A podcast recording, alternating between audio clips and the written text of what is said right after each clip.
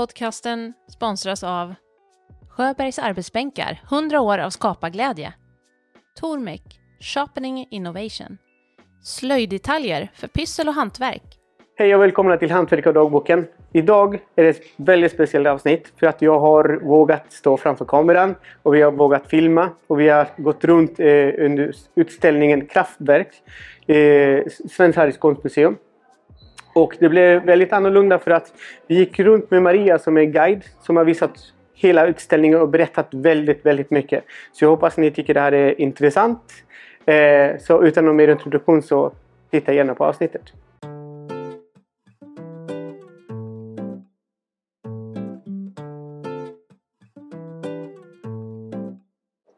Hej Maria, välkommen till Hantverkardagboken. Tack! Idag kör vi lite annorlunda. Det är första gången vi filmar det här. Vi får se om vi publicerar filmen sen eller om det blir bara ljudet. Men det finns en möjlighet att vi kan publicera hela filmen på, på Spotify. Jaha, så medan du ja. lyssnar på podd så kan du även titta på den här filmen. Det vore jättekul. Annars så hittar vi på något. Ja, Kanske Youtube eller något. Men stort tack för att du eh, vill vara med i den här och vi får spela in själva rundvandringen. Jättekul tycker jag. Det här är ju en utställning som ju är ja, politisk tycker jag man kan säga. För Mm. det här är ju ett sätt att lyfta Ja. hantverksyrken, att visa på att, eh, att det är viktigt. Mm. Och jättekul tycker jag att det är så pass många av de här hantverkarna som är så pass unga. Och Ja, verkligen exakt. brinner för sina ämnen, Exakt. för sina Ja. hantverk. Och de har hamnat i det här på lite olika sätt. Och Ja, vissa är exakt. mer eller mindre autodidakta och Ja. andra har gått utbildningar. Ja. Och, ja, det ser väldigt olika ut. Men de Hur- brinner ju alla för sina, kanske mest för sina material. Ja, men verkligen. Så men hur reagerar folk liksom när det är så unga, unga hantverkare? Jag vet inte om folk tänker på det, jag Mm. tror, men jag tror att väldigt många blir imponerade. Mm. Eh, för det är ju så sällan man Mm. får se Ja. människor arbeta. Jag är ju så gammal så att när jag på 70-talet, så jag tyckte jättemycket om de här barnprogrammen som visade hur man gör en tandborste och så. Mm. Jag gillar det här med process. Ja, Jag tycker om att visa konst, utställningar där man får se processer, hur man har tänkt och, Mm. och här är det ju live. Här kan man ju fråga dem hur de har tänkt. ja men exakt. Hur, hur tycker du att det har funkat? Liksom, att det kommer publik och sen att de får prata med själva hantverkarna och inte bara så här, visa skor eller visa kläder eller visa en yxa utan fråga hantverkaren själv. Hur tycker du att folk har tagit det? Jag tycker att folk tycker att det är kul. Jag Ja. vet att museet var lite så här i början. Vi vet inte om vi ska ha några visningar av den här Ja. utställningen. För det blir kanske konstigt med de här Mm. hantverkarna. Eh, och jag sa så här, men jag kan visa vad som helst. Mm. Absolut vad som helst. Jag vill visa vad som Ja. helst. Och Mm. som Jonas har sagt, Mm. skomakaren, att han tycker det är lite jobbigt när folk säger, kommer fram till honom och säger så här, kan du berätta lite? Mm. Nej men ställ en fråga. Vad- Ja, men exakt. Alltså, jag kan ju bli samtalsledare Ja, när de är här. Och Ja. Jag har blivit bortskämd ska jag säga med den här utställningen. För att, Mm. jag, menar, jag kan gå med en ut, och visa en utställning hundra gånger. ja. Och det är Men- samma lika varje gång. Men här är det ju olika varje gång. Beroende på vem är här, vem är inte här. Exakt. Ja. exakt. Men hur, hur många gånger brukar du köra den här per vecka? Vi har tre allmänna visningar varje vecka. Mm. Klockan 12. Mm. Tisdag, fredag och Mm. söndag. Eh, Men sen är det bokade grupper och sista Mm. veckorna, utställningen går ner 22 januari. Mm. Sista veckorna så kommer vi ha fler allmänna visningar. Mm. Och nu måste jag säga att vi är lite bortskämda, även ni som tittar eller lyssnar, för att eh, vi, vi har den här rundvandringen bara för, för podcasten. Och tack till hantverkarna som ville vara med på det här och sponsra det här. För att det, jag tycker det är superviktigt. Och kunna liksom ta tid och gå och prata med varje hantverkare. Alltså, jag har sett fina utställningar. Men det här är liksom för mig som hantverkare också to- top Ja, of the line. ja. Det, det är så här man vill se det. Liksom, de har ju sina små verk, verkstäder, Ja. vill jag säga. Men de jobbar ju. Ja, Jag vet inte hur mycket de får gjort. nej, inte så mycket tror jag. Det beror Men- lite på. Ja, Eh, exakt. Men, eh, men och det är ju också så att det här måste ju vara hantverkare som gillar att prata. Ja, Och du har ju träffat Julia Kaltoff Ja. tidigare, redan Ja. i säsong ett va? Hon är ju, mm, hon är ju överallt. Hon är överallt. Det, Och hon tycker det är jätteroligt att prata och jag tycker det är skitkul nu när hon inte är här. När hon är i Brösarp, för då får jag prata. exakt. Så för mig är det så här, vad roligt. Det är många hantverkare här idag. Mm. Och sen är det också, vad roligt. Det är nästan inga hantverkare här idag. Då får Mm. jag prata. Så jag Exakt. tycker det är kul varje gång. Ja. Eh, Men, vet du, vi kanske ska berätta vart vi är. Ja. Ifall, ifall folk har missat det här. Tänk om någon vill hit. Vi Ja. är ju på Sven Harrys konstmuseum i Mm. Vasaparken Mm. i Stockholm. Mm. Och det är lite speciellt det här museet för att Mm. vi är en konsthall. Vi är grundade av en man som heter Sven-Harry Karlsson Mm. som fyllde 91 i december Mhm. och som startade sin karriär och byggde sin förmögenhet på Mm. att vara byggmästare. Mhm. Men ursprungligen så Mm. var han murare. Okej. Så att han har gesällbrev som murare. Han har Ja. murat i San Francisco och i Wow. Lund. Han kommer från Lund. Mm. Så han kan gå i Lund och peka så det där har jag gjort. Det där har jag. Men det där är För så... honom är Ja. ju hantverk jätteviktigt. Så Mm. han var ju så här, ja det är klart vi ska ha den här utställningen här. Mm. Eh, och vi har haft hantverkare här tidigare. Mm. Och, eh, Sven-Harry delar ut ett stipendium varje år, ett konstnärsstipendium. Mhm. Och det gick för några år sedan till papperskonstnären eh, Bea Senfeldt. Okej, wow. Och, Mm. Så vi har en av hennes papperskreationer, en klänning, Mm. i konstsamlingen. För det ingår i stipendiet att man Mm. blir inköpt till samlingen. Och hon sitter i Stockholms hantverksförenings Mm. styrelse. Exakt. Så att man kan ju tänka sig att Bea var den som sa men jag tror att vi kan kolla med Sven Harrys. För de visste ju inte hur de skulle uppmärksamma sitt 175-årsjubileum. Exakt. Och det här är ju det. Men fanns det några så här tvivel mellan liksom, eh, Hantverksföreningen och museet till exempel om att kommer det här gå hem? Lite tror jag. Ja. Lite tror jag att det var så. Och sen var det också i början, jag menar, någon hade någon idé om att vi skulle ha en Mm. konditor här. Men jag menar herregud, de behöver ugnar och hälsovårdsmyndigheten. Alltså det funkar ju inte. Eh, Men vi har kunnat fixa vatten till tatuerarna. Men annars är det ju här hantverk som inte kräver Mm. annan utrustning än den Ja, men själva exakt. har. Exakt. Eh, Och det var ju en förutsättning. Ja. Sen får de inte låta för mycket. Julia skaftar yxor ibland. Då har hon själv hörselkåpor på sig. Men där får man liksom prata mellan Det- de här bankningarna. Men Exakt, annars det- är de ganska tystlåtna. ja, den jobbiga grannen. Ja, precis. Ja, men som du sa, Julia har varit med i den här podden faktiskt två gånger. ja, För att vi var första säsongen och sen så var vi början på tredje säsongen. Spelade vi in podden live på Skansen. ja Då var hon det. med med andra hantverkare. Molly var där också. Nej, Molly var Nej, inte där då. där, nej. nej. Eh, men Molly var med i början på andra säsongen. Och Molly och Julia faktiskt är de mest lyssnade Ja, avsnitten ja. i hela, hela poddens Men vet du vem som är på Skansen på sådana där hantverksdagar? Där är min kusin och smider. Är det så? Ja, han har en sån här portabel smedja. Han Ja. trampar här Ja. och så får barn prova. Och han brukar stå Kul. mitt på eh, torget, Bollnästorget där. Ja. Vad roligt. Då kan vi få lite kontaktuppgifter. Så kan Ja, vi... ja, absolut. Du ska absolut åka till honom. Han har lärling, han är väldigt speciell. Ja. Men här, här är liksom eh, hantverkardagboken är, är ju liksom... Alla är välkomna. Mm. Jag är ju själv möbelsnickare och alla tror att jag ska hålla mig till tre. Jag måste erkänna att det, det är mer så här att ba, eller inte bara men mest trä där jag kan liksom Ja. relatera och kanske dra några paralleller. Men samtidigt så är det liksom det här är Många säger att ah, men du intervjuade den personen. Nej, jag är ingen journalist. Så jag liksom eh, pratar och spelar in ett samtal hantverkare emellan. Och där fin, finns det liksom så här, vissa saker som man kan... Ah, men jag gjorde samma sak fast i min bransch. Och man tror inte det men, men hantverkare emellan så finns det väldigt mycket gemensamt. Visst gör det det. Ja. Och hantverksförening, Stockholms hantverksföreningen utbildar ju idag i någonting som de kallar för Sankt Görans-modellen. Mm. Som uppfanns på Sankt Görans gymnasium. Mm. Och det handlar ju om en sorts ja, men lärlingssystem. Att man går ett par dagar i veckan i Mm. skolan hos dem och då läser man ju sånt där företagsekonomi och Mm. ja, sånt som man måste kunna. Ja, Så här, public relations, Mm. reklam, sen Mm. marknadsföring. Och sen är man ute hos hantverkare. Så de jobbar ju så. Mm. Eh, och det är klart att allting i alla hantverksyrken, det vet ju du också, det bygger ju på kontakter. Ja. men så är det. Eh, Så därför så är ju alla de här korskopplingarna Mm. otroligt viktiga. Och det kan ju vara en lag, nog så lagom ingång. Att, men jag hörde på dig Mm. i hantverksdagboken och då har man redan etablerat en kontakt. Ja. Så att det är ju ett jätteviktigt forum.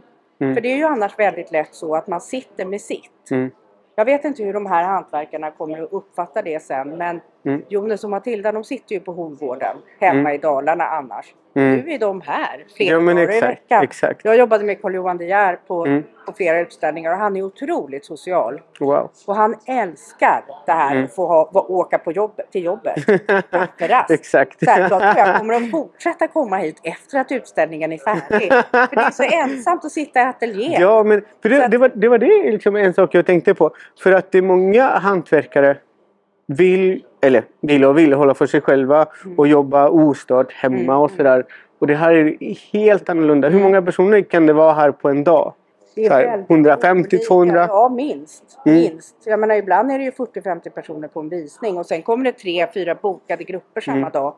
Eh, och, och jag vet att eh, Erika då som målar i trapphuset, hon sa ju det att herregud, hon hade inte tänkt att det skulle bli så jobbigt, att det ta så mycket på henne och att folk Ja. fråga saker och det här. Kan man stå på en stege och måla och prata samtidigt? Det är lite många grejer liksom att hålla i huvudet. Men eh, man vänjer sig och säkert Ja. kommer det kännas lite tomt efteråt tänker Mm. jag. Men det är väldigt roligt också att se att, att när, när jag inte pratar så kan jag ju se om det inte är så mycket folk. Då står ju floristen Mm. och Julia och pratar med varann. Och likadant här, de blir ju kompisar. Så Ja, liksom, exakt. Det blir ju Ja. också en kontakt Mm. i och med att det är så personbundet. Mm. Det är Jonas och Matilda som är här, det är ju deras skomakeri. Ja, men exakt. Eh, och det är Andreas som är här för Remake Stockholm. Mm. Och, och floristerna, de är två stycken i sitt företag. Mm. Så det blir ju personbundet. Ja. Ja, men det är hur häftigt som helst. Men ska vi gå runt och Ja, kolla lite vad som absolut. finns här? Ska vi börja med de här? Det här är Gärna. lite annorlunda. Mm. För det här är inte hantverk i den där bemärkelsen att det här är människor som är utbildade skräddare Mm. eller att de har gesällbrev eller en tillskärning. Utan Mm. det här är ett socialt företag. Och det tycker jag är skithäftigt för det, de blir bara färre och färre. Det här Mm. att man tänker på människan, att Mm. människor arbetstränar. Mm. Och det är kanske inte så konstigt med tanke på att ägaren av det här är Stockholms Mm. Stadsmission. Och det är ju så de jobbar. Det här bildades hos Stockholms Stadsmission för Mm. 20 år sedan. Och Okej. två veckor, 20 år sedan på Lucia, firade de 20-årsjubileum. Eh, och hon som grundade det, hon, hon är skräddare. Mhm. Hon är eh, mönsterkonstruktör. Hon Mm. har jobbat med mode.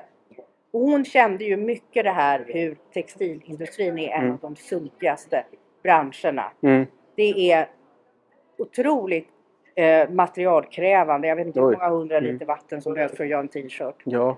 Jo. Och sen så är det ju också väldigt, väldigt eh, utsatt Mm. rent socialt. Det är mycket barnarbete, det är Mm. dålig arbetsmiljö, det är såna här Mm. sweatshops. Det, är, Mm. det är sunkigt.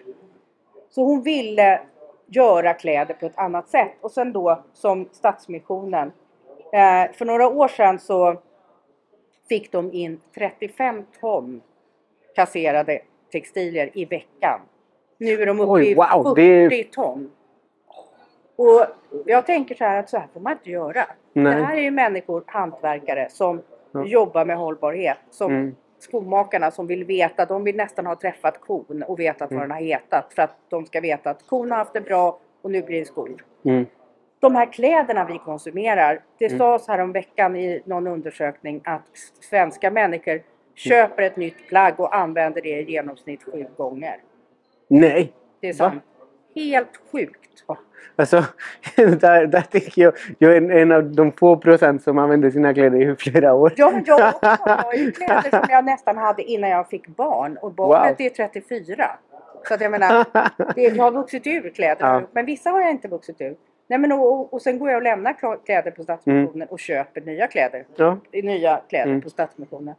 Men eh, nu när jag vet, får veta hur mycket kläder de får in så Mm. känns det ju som att det är lite fusk. Mm. Att tycka att det gills bara för att man lämnar till Stadsmissionen. Mm. Jag menar stockholmarna 40 ton i veckan. Mm. Det är ju, sen lämnar ju säkert några till Myrorna också till någon annan organisation. Så att nej, vi måste minska på den här rotationen. Mm. Och det här är ju ett sätt.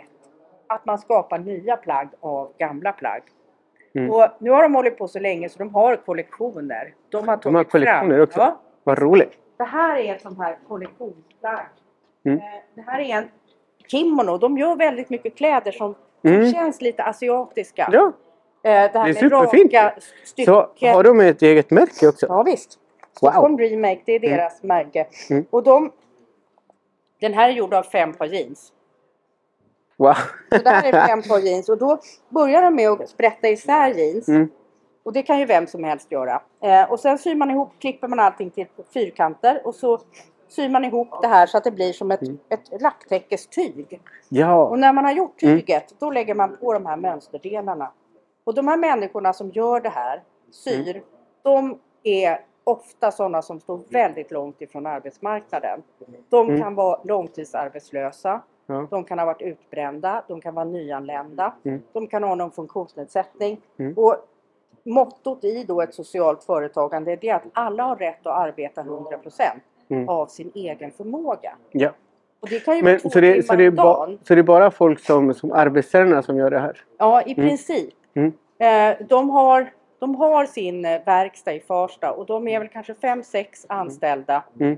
eh, på fast heltid liksom. Mm. Och sen så är det upp till tio Mm. som arbetstränare. De flesta är ju inte där åtta timmar så de behöver ju inte ha Mm. liksom, arbetsstationer för alla. Ja. Jag, vet, jag vet exakt hur det är för jag jobbar på Uppsala Stadsmission. Jaha! Och jag liksom är handledare för verkstaden, en verkstad Ja. som heter Hantverkslussen. Ja. Så där vi tillverkar ja. möbler. Så det är i princip Ja. samma sak fast med möbler. Remake har ju också en möbel. För jag, fick, jag hade en visning för Mm. en grupp från Remake. Och det visade sig att de jobbar med möbler i, Mm. någonstans i Kista, Akalla. Mm. De var på visning på Liljevall så det var inte Mm. den här utställningen.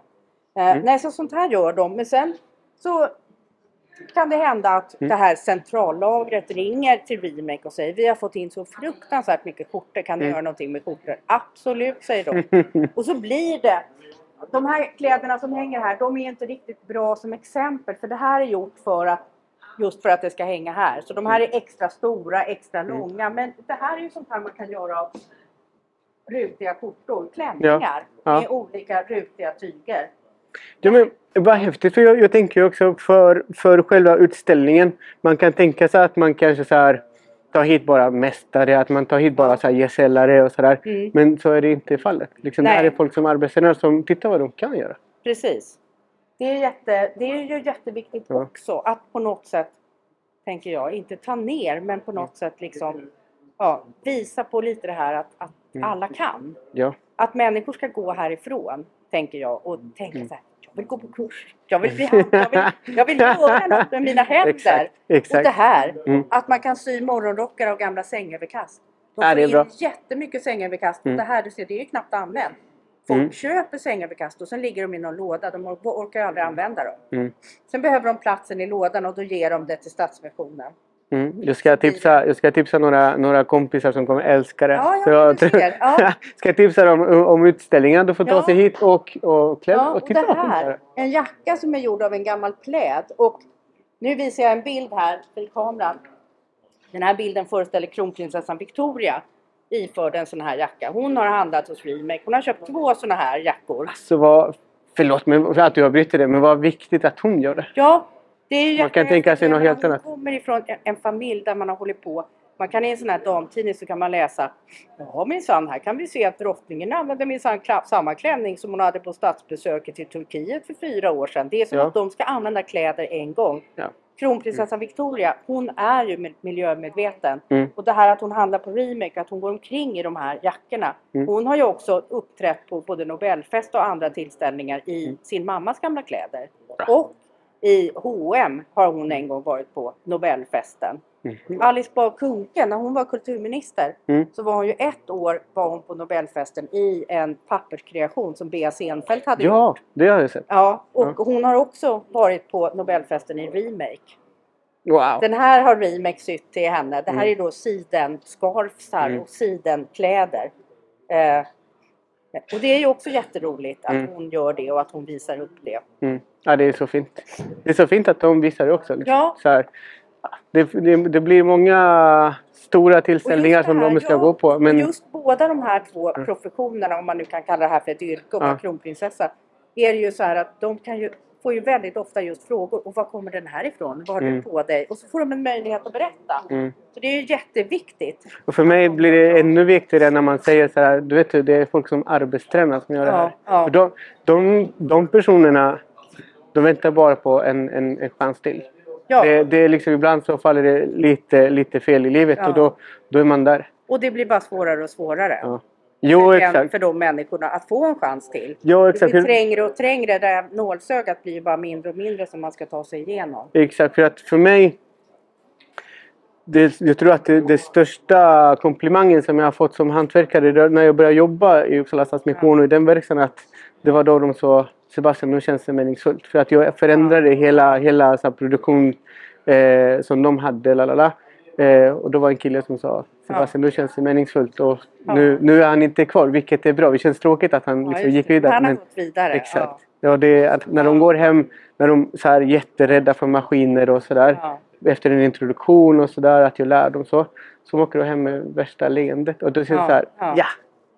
Ja. Men det är roligt. Jag jobbade Mm. också en sån här snickarutbildning och jag har jobbat med, med dekor, snickeri i många Jaha. år. Och då, Mm. var det då är det just det där att om, jag, om nå- någon går och ser på en föreställning på Operan Mm.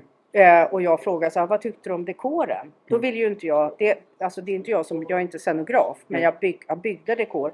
Då vill jag ju inte få höra så här, ja den där sängen var så himla snygg, finns de att köpa? Eller jag var helt, varje gång de gick igenom den där dörren så, så, så skakade hela väggen, då trodde Mm. jag den skulle välta. Utan jag vill ju få höra så här, jag tänkte inte på den. Det var bra, då har jag Ja. gjort mitt jobb. Ja men exakt. Utan, för då är jag ju Mm. bara en del i det här maskineriet. Att Ja, det men är liksom olika sätt att hantverka på.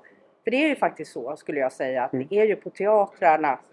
Det är ju där hantverkarna Mm. finns. Ja. Gå till Stockholms stadsteater eller Operan. Det finns smeder, det finns snickare, tapetserare. Och, ja, och det är liksom, jag gjorde en stol till en föreställning på Operan och den insåg vi den skulle ha kostat 30 000.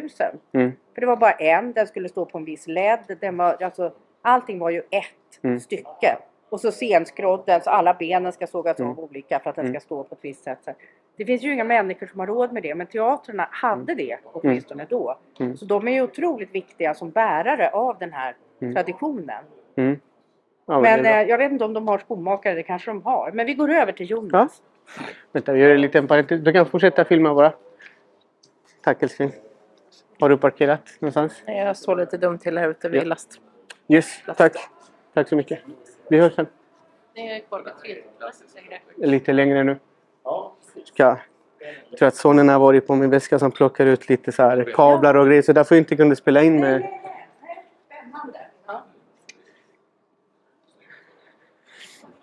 Sådär, nu kan vi ta det härifrån Ja. bara.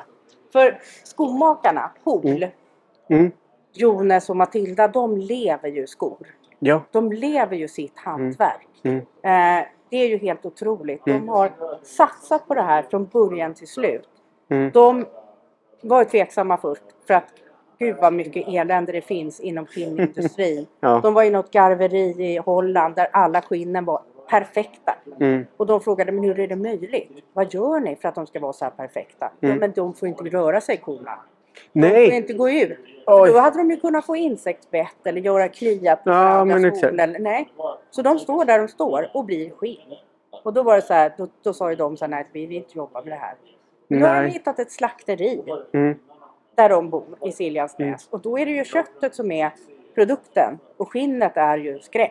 Exakt, och då tar de hand Och om då det. tar de hand om det. Och Mm, det bränns jättemycket skinn i, Mm. i världen för att vi äter så fruktansvärt mycket kött. Mm.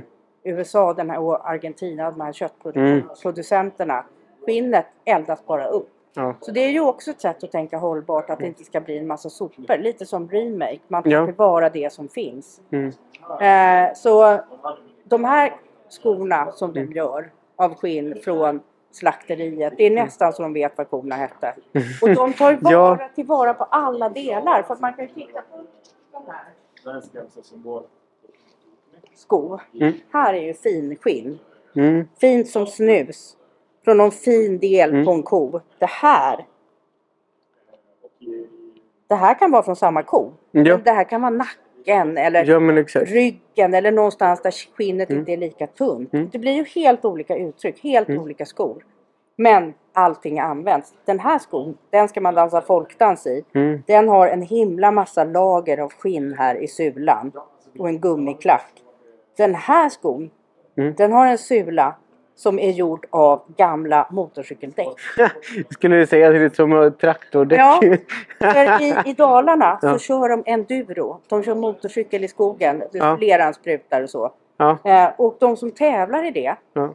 Använder det typ en, två De gånger? använder en, en tävling, sen är de skräp. Så det här är sopor. Det här är använda sådana här endurodäck. Mm. Och det är väl så med fotbollsspelare och tennisspelare också va? De använder skorna en match. Ja. Och Ja. racketarna en match. Mm. Så, här. så det här är också återbruk. Mm. Eh, och de här är ju då gjorda för något franskt modeföretag. Mm. De här kostar ju skjortan. Ja, jo, men det, det, det kostar liksom... Kostar vad det De här kostar också skjortan, men de här kostar skjortan för att Ja. för ett franskt modeföretag så måste de kosta skjortan, annars Ja. köper inte folk dem. För då blir det lite tjusigt. ja, men exakt. Så att det här med priser, de Mm. här får de ju nästan ingen vinst på. Mm. För att de blir så dyra ändå. Exakt, för de, de här skorna är även anpassade efter varje människas Ja, fot. Och det, och det, är, inte, det, det är väldigt sällan man, man har det liksom. nej det har man ju inte. Och det fåniga är att de som får en sko gjord efter sin egen fot, Mm. de säger nästan alltid känns konstigt. De, exakt. För de är inte vana. exakt. För alla har olika stora fötter. Mm. Och alla, eh, så alla är vana vid att kanske man har lite bred fot och då kan man vicka på tårna där fram eller man Mm. har, ja. Men de här sitter ju då som en strumpa och Mm. det känns konstigt. Ja. Eh, jag sa det till en på en visning häromdagen och då var det en kvinna som sa ja, jag lät göra ett par skor på Irland. Mm. De klämmer. Jag har aldrig använt dem. Hon hade dem i garderoben. Mm. Men den här är ju då gjord, det är en, är, är en damsko för Mhm. dans med Ja. en herrklack. Mm. Dam, damklacken sitter lite längre in annars men blir väldigt svår att gå i. Men det är för att man ska snurra så här i hambo. Aha, okej. Och sen så har den här då tofsar, Mm. röda tofsar. Det säger oss att den kommer från Leksand. Ja. Och formen på den här flärpen Mm. är också Leksand. Mhm. Och sen har ju alla hantverkare genom alla tider haft sina bomärken eller Mm. signaturer. Och här i plösen Mm. så är det då stansat Ja. mönster. Ja. Och det här är då tecken som är hols. Mm. Hol, det betyder höjd på dalmål. Holgården ligger på en sluttning. Och där Höjd. har då, Höjd. ja, Jaha. och där har då Matilda Sandströms familj bott i 384 år eller någonting. Oj. Eh, och på ett härbre där på gården så finns de här tecknen. Så det här har liksom Jaha. blivit Ols signatur. Mm. Men sen är det så att Jonas, han har ett helt annat förflutet. Ja. Hans förflutet, hans historia är Ja. nomader ifrån Tunisien. Och hans farmor Ja. eh, som, eh, i, i Tunisien, hon har nästan precis samma tecken som Mhm. ansiktstatueringar. Nej. Eh, och de betyd, skulle vara ju då till för att hålla onda andar borta och antagligen på Mhm. samma sätt som de här skulle funka på Härbrett i Dalarna. Ge fan i våran mat. Liksom. Ja. Så, att, så att det här är liksom Mm. både Jones och Matildas Ja, historia. vilken historia. Wow, vilken Häftigt, grej. eller Men det känns som att Ja. de, är, de är skyddade nu av... eh, Ja. Menar, det får man pröjsa för. Det får man ju räkna med att det kostar. jo. Eh, och, och sen så färgar de allt skinnet då med en svamp, Mhm. fnöskticka och rost Mm. och eh, ekollon. Och då Okej. med samma, eh, samma blandning färgar de också Mm. linet som de syr skorna med. För Mm. det odlar de själva på gården. Eh, Mhm. så Så att, det kan, det kan inte bli mer hållbart. och Mm. sen har vi den här. Det här är ju lite, lite av det hemliga vapnet. Vi får säga allt det här igen. Eh, den här. Mm. Vad är det för Detta är sånt, du vet man underhåller grejer, då håller de. Och det här är till för att underhålla skorna. Lukta, Mm, jag så... lukta båt, Mm. kära. Ja, jo Ja. exakt. Eh, och det här är då en hemmagjord, hemsnickrad blandning. Mm. Det är nöttalg och då Mhm. är det inte hasselnötter utan det är samma kor Ja. som skinnet kommer ifrån. Eh, och så är det, är det, är det bivax. Mhm. En kompis till dem som har honung, odlar honung. Mm. Ja. Eh, och sen så är det också lite grann olivolja. Och olivoljan kommer då från Jones farfars gård i Tunisien. Så varje gång någon har varit i Tunisien och hälsat Så på vill- vill man- så tar de med sig. Så nu senast fick de en fem liters dunk. Wow. Och så är det så- då en lokal keramiker som gör burken. Vad roligt för att då till... Det finns liksom över, över företaget så finns det liksom jättefin historia. Mm. Eh, jag kommer prata med dem sen så kommer jag Ja. fråga hur de träffades och så. Men så går det också att få reda på var, materialet kommer Ja, ifrån. ja. Alltså, allt från, från däck till Ja, läder, ja, vilken kossa, vart de bodde, hur de hade det. Och sen olivoljan från Tunisien. Man vet liksom vilket område och sådär. Hur det företaget fungerar. Det är... Wow. Jag på hakan lite. Och vet du vad jag gjorde? Mm. Jag gick googlade på Mm. HOL och det visade sig att de hyr ut på Airbnb ibland. Nej! Jo, så då fick man ju se hur de har det hemma. och sådana här omdömen. Jonas och Matilda är så trevliga och de berättade allt Ja. och så här. Så att, ja. Det var Det- jätteroligt att få se det- hur det, det ser visste ut. Nej, Det visste jag inte. Jag-.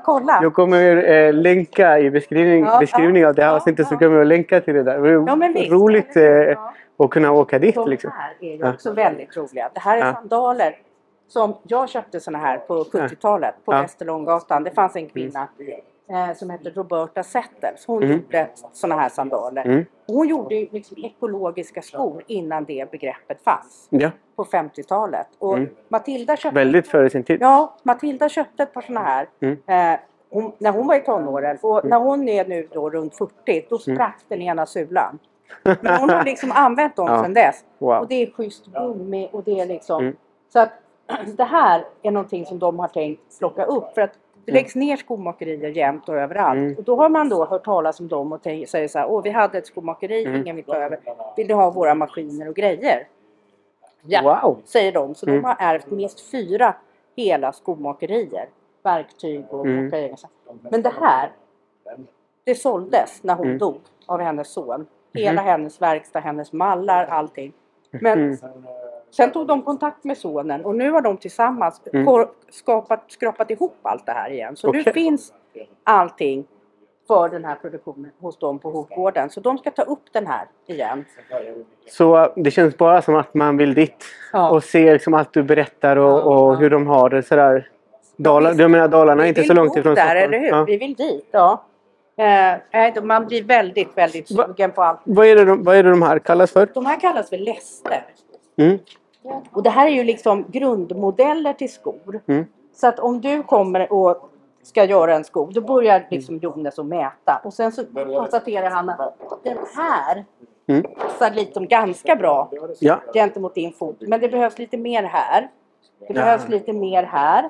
ska man bygga på det? man på. Ja, Ah. Sen använder han dem när han gör dina skor. Och sen när han ska göra skor till någon, då kan han dra av de här. Mm.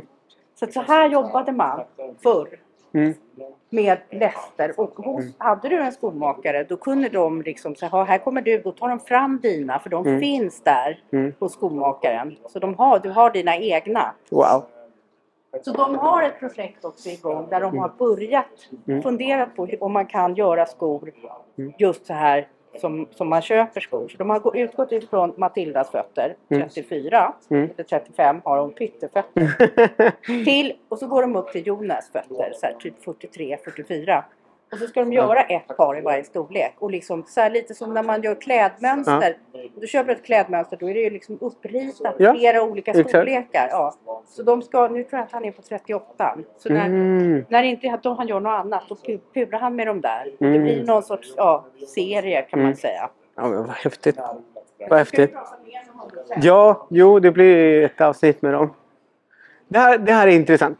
Det här är För att roligt. Ja. jag, jag, kan, jag kan säga så här. Det är många som tror att bara för att man är hantverkare har världens tålamod med faner och kan bygga Ja, liksom ja, så här, ja. du vet, parkettläggning och, Ja, och, och intarsia. Så, där. så tror att man kan... 0,3 millimeters passningen och så. Man föds, man- man, tror- med sjukt mått. Ja. så alla tror att man kan ju hantera vilka hantverk som helst. Det svåraste jag vet och det jobbigaste jag vet är att slå in julklappar. Jaha, okej. Jag, jag kan inte hantera papper på något sätt. Nej, och nu ser jag liksom nej, allt det här och det känns så här.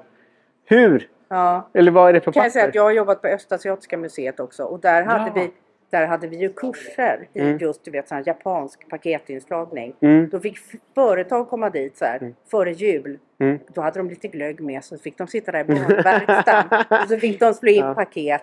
Ja, Eh, och så sa vi ta, Mm. ta gärna med sånt ni ska ge Mm. bort i julklapp. Och så fick de lära sig. Så sånt Mm. skulle du kunna gå. Ja, verkligen. Lära Jag behöver det. tranor och lite så här. Jag behöver det. Det De... här, Sofia Ja.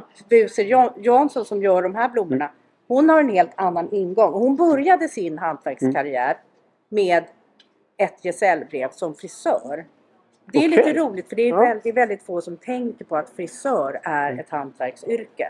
ja, men exakt. Det, och, det, och det till eh, årets i november 22 då. Ja. Så mm, GMU, alltså ge- gesäll och mästarbrevutdelningen. Ja. Det är alltid liksom mest eh, frisör. Ja, ja, ja men precis.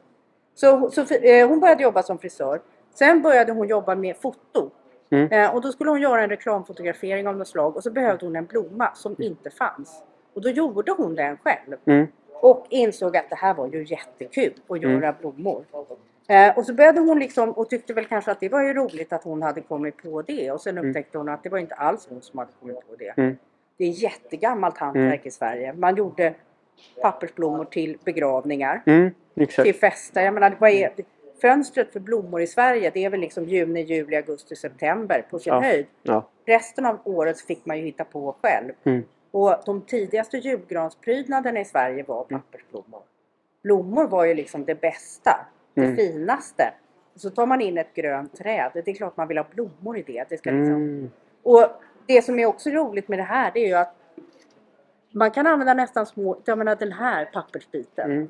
Den skulle man ju kunna tycka men den där är bara att kasta. Men det går nästan att använda allt papper. Mm. Det blir nästan inget spill för att man kan göra saker av Ja, allting. Och jag har jobbat som pysseltant också på Skansen. Mm. Då hade vi olika teman olika år, Mm. just den här gamla tiders. Och då gjorde Mm. vi pappersblommor ett år. Okej. Eh, med, med ståltråd i som man liksom snurrar Ja. fast i, i julgranen. Det blev mycket rosor då. Mm. Eh, Sofia har i två år, inte nu i år, men vad blir det då? då 20 och 21. Mm. Eh, suttit en stor del av hösten och gjort vansinnigt exklusiva pappersblommor Mm. till butik, firman Svenskt Tenn. Oj. Som har, ja, som har haft det i sin julskyltning. Har de velat ha traditionell Mm. svensk pappersblom, men i Svenskt Tenn, på Svenskt Tenn-nivå då. Mm. Eh, så det har hon gjort. Och hon, hon har hittat en bok om pappersblomstillverkning. I Mm. den finns det beskrivet hur man gör då olika med valm och liljor Mm. och så. Och där finns det också verktyg, bilder på Mm. verktyg. Så de har hon låtit göra. Så hon har Mm. beställt verktyg så att hon, som, som inte finns att få tag på längre. Hon Ja. har hittat att det finns på Nordiska museet en uppsättning Ja. i något magasin. Mm. Men de kommer inte riktigt åt den. Det är säkert vagnar och spinnrockar Mm. i vägen i det där magasinet Mm. som jag inte vet var det ligger. Så hon har fått göra det själv och Mm. eh, har ju mycket workshops både med barn och vuxna. Mm. Och här är det ju så roligt för här har ju då de här, hennes pappersblomstillverkning har ju Mm. fått dela det här utrymmet med, Mm. om man ska säga eh, riktiga eller vanliga florister. Ja. Och här har de verkligen korsbefruktat varandra. Mm. De gjorde den här rabatten Mm. inför att utställningen skulle öppna. Och då är det ju ballt att, jag menar om jag, gör en, jag har en blombukett hemma på mitt Mm. köksbord och så tänker jag så här, jag ska bara låta den här stå och torka, det ser ju ut som skit. Det är så här liksom, bara, ja, börjar lukta illa. Det visst, ja. de har gjort den här rabatten och de kan ju växter så de har gjort den med färska växter som funkar när de torkar. Ja. Så, att, ja, det är superfint. så de jobbar ju med hållbarhet på Mm. det sättet för blommor är ju inte särskilt ekologiskt. Jag menar, man måste skicka efter dem och Mm. hur odlas de och det går åt mycket vatten, mycket Mm. värme, energi. Mm. Så, så, att, så att det är lite deras ekologiska tänk Mm. på Ateljé Fleur, det är att allting ska användas. Mm. Det ska bli så lite skräp som möjligt. Mm. Det blir väldigt mycket kransar Ja. utifrån. Ja. Sånt här. Och här är ju då material som de Mm. har plockat i Mm. skogen själva. Mm. Man kan ta tillvara såna här bär och, och sånt Mm. när det är säsong, rönnbär och sånt här. Allt det här är liksom plockat i naturen. Och den här är ju då på någon sorts halm. Den här Mm. kan man ju använda hur länge som helst. Den här kan ju liksom vara med alla jular. Att det blir liksom också ett hållbarhetstänk. Jag har sönder allting här. Och Sofia använder ju då väldigt mycket sånt här alldeles vanligt kräftpapper. Mm. Det här, här har hon blivit lite inspirerad av det här med kransar. Och det är ju sånt här vanligt kräftpapper och så är det Ja. ståltråd. Mm. Lite så här tänker jag Julius Caesar eller något. Exakt. Eh, här är en annan Den var variant. superfin. Det här kunde ju begravningskransar se ut. Mm. Förr i Superfin världen. Strindbergs begravning 1912. Mycket sådana här pappersblommor. Mhm. Eh, det här är något hittepå. Här har jag använt sånt här vanligt silkepapper. Mm. Här är en blomma som Sofia gjorde när hon fick ett uppdrag till en reklamfotografering och de sa att de ville ha något prickigt. Ja. Då hittade hon på den här. perfekt ju. Och utgår då från någon sorts lilja och så här. Mm. Sälj, sälj, sälj, alltså jag, skulle, om, jag kan tänka mig liksom att köpa den här och ge det som present. Vet du om hon säljer sådana? Eller hur? Visst tänker man så ja. Ja. En sån här istället för att ha med sig en bukett så har man med sig en sån här och den kan ju folk spara. Ja. Eh, och de säljer lite sånt här men sen säljer de också såna här kit så att du kan lära dig att göra dina egna pappersblommor. ja. Wow, ja, det är häftigt. Ja. Det är häftigt. Men nu, om vi gör en liten parentes i allt det här. Nu har vi liksom pratat remake, skomakare och de som tillverkar blommor och sådär. Vad får du för känsla liksom hittills när du berättar allt det här för folk som kommer hit och ser utställningen? Tycker du att de får liksom mer uppskattning när du berättar hur allt går till? Ja, det tycker jag. Jag tycker man ser och folk pratar med varandra om det här med, ja, med blommor till exempel. Just det här att man Ja, men som som till, berättade jag att eh, min mamma dog för, något, för ett år sedan ungefär. Mm. Och då var det så skönt att den här begravningsmän, byråpersonen sa så här. Och så tar ni väl med nu alla de här fina blommorna Mhm. hem. Eh, det är väl onödigt att de går till bränning direkt. Och då var det så skönt och självklart Mm. tog vi hem dem. Jag hade nog inte vågat göra det annars för då hade Mm. det låt, verkat som jag var snålast i hela världen. Man ser ju utanför kyrkor så ligger de där kransarna och Ja. Det här, och, och det säger de här också att de gör blommor till olika arrangemang. Mm. Och då, något firmagig, någon julfest. Och då säger Mm. de så här, säg nu åt de anställda att ta hem de här. Så Mm. de här, de kan stå en vecka. Ja. Eh, och återanvänd Mm. hela tiden. Ja. Eh, och det är någonting som jag tror folk riktigt har tänkt på. Mm. Det här att man, liksom, man kan ha en blombukett och så börjar någonting vissna. Då kan man ta bort den. Mm. Eller så kan man det här då i hortensior som de har plockat i någon mammas trädgård. Mm. Eh, och de är ju bara att tolka som de är. Såna här kan man ju köpa i blomsteraffären. Man behöver inte Mm. slänga dem. De är fina. Så att jag tänker att lite så. De är fina. För att... Jag vill säga så här, jag kan inte låta bli. För att jag, jag har bott i Sverige i 20 år. Ja. Jag är 37 år, kom hit när jag var 16 snart, 17 då.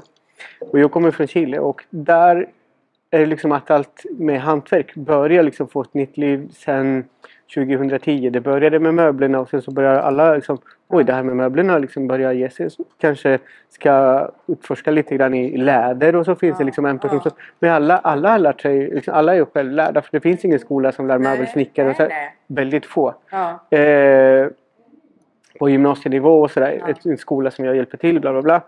Men Sverige är så rikt, alltså kulturellt på något sätt. Och jag av egen, alltså det, det jag tycker själv att ibland så tar man hantverk för givet i Sverige. För det har alltid funnits, det kommer alltid finnas. Och det är många som ibland så här, lyssnar upp på så här radio eller lyssnar på så här, eller ser, tittar på tv-program. De, många liksom, det här är ett hantverk som håller på att försvinna. Men jag får en helt annan känsla i den här utställningen. För att Ja. det finns så, så unga, unga hantverkare. Unga, vill jag också säga, mellan 25 och typ 40. ja. Och det, och det är kanske också så Ja, inte här... Arne då, han är ju född 1940. Ja, han är Han 80, tillhör ju- 82. Men, men jag tänker så här. Han gör sitt. Mm. Att han är här. Det kommer väcka ett intresse hos vem som helst som kan komma hit. Precis. Och det kan vara ett barn Ja. på 10. Eller det kan vara en vuxen på 30. Det kan, och bara, ja, det kan exakt. vara något av de här barnen som var här idag. För vi har ju sån här jullovsverkstad. ja, vilket är underbart. Ja, och de Wow. går ju då runt, Ja. runt och tittar i utställningen. Och Mm. det material som de får och skapa med där, Mm. det är sopor härifrån.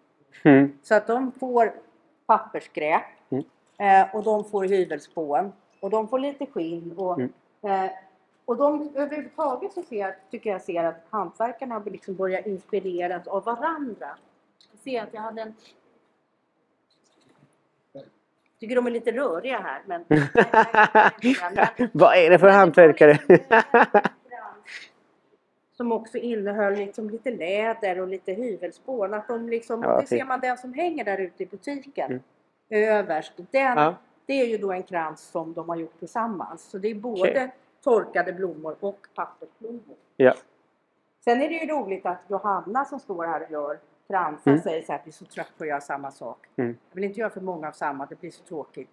Och, och då går man raka vägen över då till Julia Mm. Kanto på hennes yxor. Hon har gjort samma yxa. Ja. Det är över 5000 yxor. ja. Jo, jag... Det här, jag det här är lite roligt. Eh, Sofia hade någon sån här workshop Ja. någonstans och så hade de gjort jättefint och vuxna skulle göra pappersblommor. Eh, och så hade de pyntat med den här jättestora grenen. Ja. Eh, och så sa "Åh, det här är magnolia, du får ta den med dig hem. Och så tog hon i den och då föll alla blommorna av. Ja. Så då hon gjorde nya. Exakt, på de, här- där de andra var. Ja, det här är liksom magnoliagrenar med evighetsmagnolia. Det, det är fint. Det är fiffigt. Det är fint. Du sa att Julia har tillverkat över 5000 yxor. Du har gjort över 5000. Jag är skyldig till fem. Du är det? jag är skyldig till fem. Alltså, grejen är det att jag kommer eh, att åka till, eh, till Chile strax. Alltså när det här släpps så, så har jag redan varit där. Ja. Och det gick jättebra. men, men jag kommer... Eh, alltså i år så fick jag J. Stora stipendiet. Mm. Vilket jag känner mig otroligt hedrad över. Eh, men jag tänker alltid på Chile. Och Ja. att svensk hantverk är ju liksom förebild inte bara liksom kanske Europa. Även Nej. för andra länder som i Sydamerika. Det är, liksom, Ja. det är många därifrån som tittar, som tittar alltid hitåt. Ja. För att se som exempel. Vad är det de gör där borta? Och, Ja. Alltså nästan oundvikligt så hamnar man i Sverige. Pratar man slöjd, pratar man om möbler, pratar man om läder, pratar man om det. Hamnar man i slutändan i Sverige. Och, då, och det är därför jag kommer ta med några yxor för att ge som stipendium till, Ja. några, till, några, till några hantverkare. Ja, ja. Och sen för att folk ska kunna liksom testa det här. För det är många som har frågat mig. Alla vet att jag bor här och sådär. Och det, det jag menar är så här. Kanske så här. Nu, nu smickrar jag Julia lite extra. Men så här, världens bästa yxa för, för absolut. För att tälja världskänd överallt. Så kommer jag ta med även det till Chile så att de får testa. För vi kommer att hålla För workshops det är för, olika som jag brukar säga, vad gör man? Ja, sånt här gör man med den här Ja. yxan. De här har Albin gjort som är här idag. Julia är ju nu i Skåne där hon Mm. kommer ifrån på jullov. Väl, välförtjänt. Välförtjänt jullov. Ja. De här skedarna är ju gjorda med yxa. Mm. Så här. Den här är gjord med bara yxa. 10 minuter ungefär. Ja. Och det här uttrycket som man ju inte tänker på kanske, men det heter ju faktiskt på svenska att man yxar till någonting. Det betyder Mm. att man gör något lite snabbt och enkelt. Ja. Sen får man gå på den här med kniv Mm. eh, och tälja och man vill liksom skåla ur den och så som en sked. Men ursprunget är yxa och Julia vill ju inte heller än att folk använder Mm. hennes yxor. Så att hon håller ju täljkurser Ja.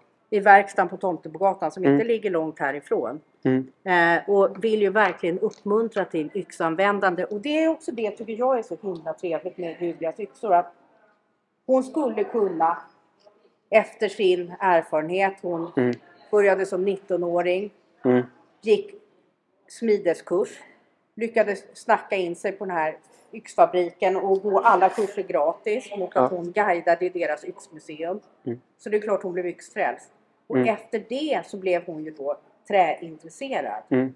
Jag tycker det är roligt eftersom jag är en trämänniska. Jag har aldrig riktigt blivit en metallmänniska. Metallen använder jag ju i verktygen Mm. men jag är inte intresserad av metallen i sig. Mm. Men för Julias del så blev det ju träintresse eftersom det yxan ska hantera träet. Mm. Yxan och träet måste ju samarbeta. Så det var ju först träet som material och sen träet som skaft. Mm. Men det här att eh, konstatera att om man gör den ultimata yxan, det tog ju henne ungefär två år att ta fram den här Mm. yxan. Exakt. Och det var professor i äggmetallurgi och det var liksom titta på yxäggar i mikroskop och sådär. Så, så var det ju så att hon ville inte göra en yxa i taget. För om man sitter så här och gör en yxa i taget och täljer så här fint och står i, då blir ju den så fruktansvärt dyr så det är ju ingen människa som Exakt. vågar använda den. Den som vill använda den har inte råd med den. Och Mm. den som har råd med den hänger den på väggen. Och det är inte Exakt. så hon vill jobba. Ja men exakt. Eh, Det- och då tycker jag att det är så roligt också att Julia är ju en hantverkare som säger att hon gillar serieproduktion. Mm. Hon tycker det är vackert med serieproduktion. När allt blir likadant. Liksom. och då ser man ju hennes liksom, Ja. Det blir lite så här, det blir lite monotont. Mm. Det blir lite tråkigt. Eh, men som hon, när hon själv går in i det här Mm. produktionen så här, pulsen går ner. Mm. Hon har på radio, man vet vad, vad händerna jobbar själva och gör man som hon då har bestämt 40 yxor i taget. Då måste man förenkla produktionen. Man kan Mm. inte stå så här med en kniv och tälja utan då, då uppfinner man den här. Inte helt och hållet har hon uppfunnit den här för det här, det här är en slöjdhäst. Mm. Och det gör alla som slöjdar. På flera slöjdutbildningar får man börja med att göra sin egen Mm. slöjdhäst. Men det här är då en, en utvecklad modell. Det här är en skafthäst. Och det här är liksom grejen. Snickarbänkar, det vet jag inte riktigt vilka som använder, men det är inte särskilt många snickare faktiskt. Alltså sn- snickare kanske inte, men möbelsnickare använder ju sin hyvelbänk i alla fall. Ja, så Ja, ja. Tycker du det? Ja, Ja, alltså jag använder min hyvelbänk. det? Allt, ja. ja. Jag gjorde inte det så mycket faktiskt när jag Mm. gjorde möbler. Men den här är ju så himla bra för att här sitter man bra. Eh, Man har foten på den här rörliga delen och det gör ju då att man kan med ett enkelt, och sitter fast där, kan man jobba med. Sen kan man väldigt lätt byta så här. Mm. Man behöver ju, det blir inga klämmärken efter tvingar eller någonting. Eh, och det här är ju det här är ju ett måste när man ska göra 40 stycken i taget. Mm. Nu har ju Julia lagt ut det här till stor del på Molly. Molly Mm. bor i Umeå och är Ja. slöjdare. Hon slöjdar ju egentligen, hon täljer och snider. Mm. Det här är ett jobb som passar henne jättebra. Hon får upp 40 skaft. Mm. Och så gör hon dem och sen skickar hon tillbaka. Och det var ju så här man gjorde förr i Sverige. Mm. Det var hemslöjdare, det är därför det Mm. heter hemslöjd. Mm. Och det var hemsömmerskor och så sydde man och så skickade man vidare. Så att, eh, Molly har också en skafthäst och när, eh, när då skaftet är skuret då är det dags att eh, olja och vaxa. Mm. Här kan man se skillnaden. Det här är då alltså svarvade skaft. Mm. Man ser ju märken efter kutten på svarven. Eh, och så kan man då jämföra med de skaften som är täljda. Mm. Eh, ask är det i de här skaften. Mm. Det finns de som säger att det ska vara hickor i skaft, men det är lite skitnödigt. Det är lite onödigt hårt. De ska, det ska skeppas från andra sidan jorden. Exakt. Jag tror inte skillnaden blir jättemycket Nej. för att alltså, asken är ju så pass flexibel. I, den, I de här dimensionerna eh, jag tror inte man skulle märka någon skillnad. Nej. Vågar jag som möbelsnickare säga. Eller Men det som Julia tänker på, vilket vi pratar om när vi spelar in avsnittet med henne, det är ju fiberriktningen på det här. Mm. Så att det, är ska vara... så och himla inte ska gå häftigt att gå, nu för tiden så sågas ju virke väldigt ofta i fabrik. Mm. Och då sågar man plank så här. Och då är det ju egentligen bara en bit som blir bra. Sen Mm. blir det sämre och sämre utåt. Men Julia hon vill ha stjärnsågning på sina yxor. Eh, Så här. Man börjar med att såga de här två Mm. bitarna. Sen sågar man dem. Och sen sågar man då det här. Det är lite som en klocka. Mm. Och då blir alla bitar bra. Det kan Mm. man väldigt lätt se om man tar ett antal sådana här skaft.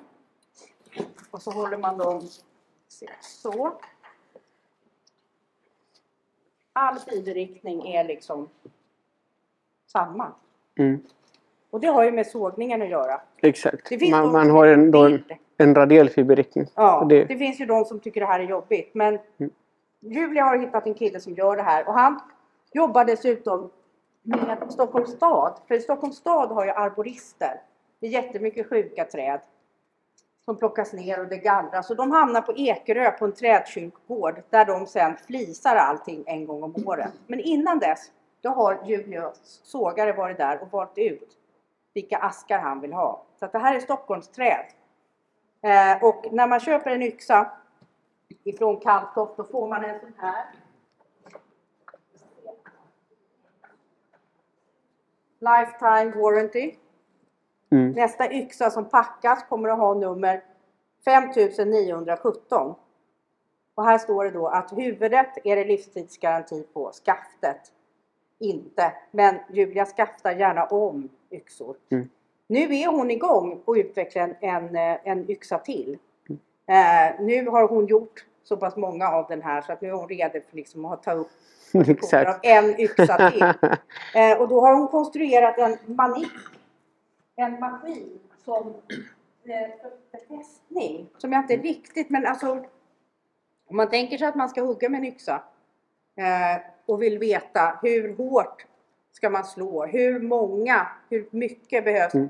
Eh, då är det ju väldigt beroende på hur stark man är i armen, hur trött man är den dagen, vem som provar. Mm. Så nu konstruerar hon en mojäng som ska kunna göra det här Mm.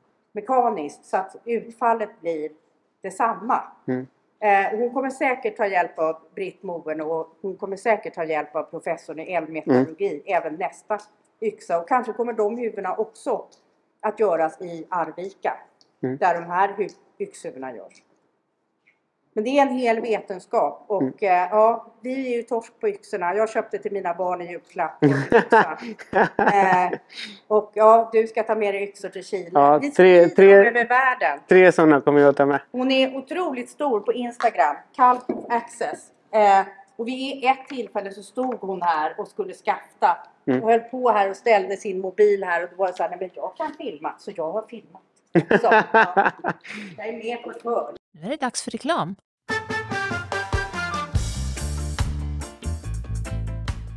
Sjöbergs arbetsbänkar, 100 år av skaparglädje. Sjöbergs arbetsbänkar står tryggt vid din sida genom livet. Från det första nyfikna mötet i slöjdsalen till de små projekten i hemmet och det riktigt stora i arbetslivet. Hos Sjöbergs kan du vara säker på att hitta en arbetsbänk som passar dig. Oavsett om du är hobbysnickrare, hemmafixare eller proffs. Sjöbergs ger dig de bästa förutsättningarna till riktig skaparglädje. Använd koden POD23 för att få 10% rabatt vid ditt nästa köp på sjöbergs.se. Tormek Sharpening Innovation. Vi vill passa på att tacka vår vassaste sponsor Tormek som är med och gör podden riktigt skarp. Sebastian använder en slipmaskin från Tormek och kan slipa alla äggverktyg han har, vassare än nya. Alla hantverkare förtjänar vassa verktyg. Det gör skapandet ännu roligare och resultatet ännu bättre. Sebastian rekommenderar alla som jobbar med äggverktyg att skaffa sig en Tormek. Han vidhåller att även den ovane kan vara igång på 15 minuter. Det är en investering i ditt hantverk som håller länge. Garanterat i åtta år, förmodligen resten av livet. Besök tormek.com för att lära dig mer om slipning och hitta din närmsta återförsäljare. Slöjdetaljer för pyssel och hantverk. Slöjdetaljer på nätet och i butik. Mer än 10 000 artiklar för kreativitet, hobby och hantverk. Butiken har allt för såväl nybörjare som proffs. Använd koden Hantverkardagboken 15 och få 15% rabatt. Den gäller till den 31 maj 2023. Gäller ej elverktyg och kan ej kombineras med andra rabatterbjudanden. När du handlar på slöjdetaljer.se och anger vår rabattkod Hantverkardagboken 15 i kassans meddelanderuta kommer du se rabatten först när du checkar ut. Du kan använda koden även i fysiska butiker i Skara, Stockholm, Malmö och Göteborg. Och hörni, om ni är intresserade att ta en kurs med Sebastian, håll utkik på hans hemsida ekorremöbler.com eller ekorremöbler på Instagram.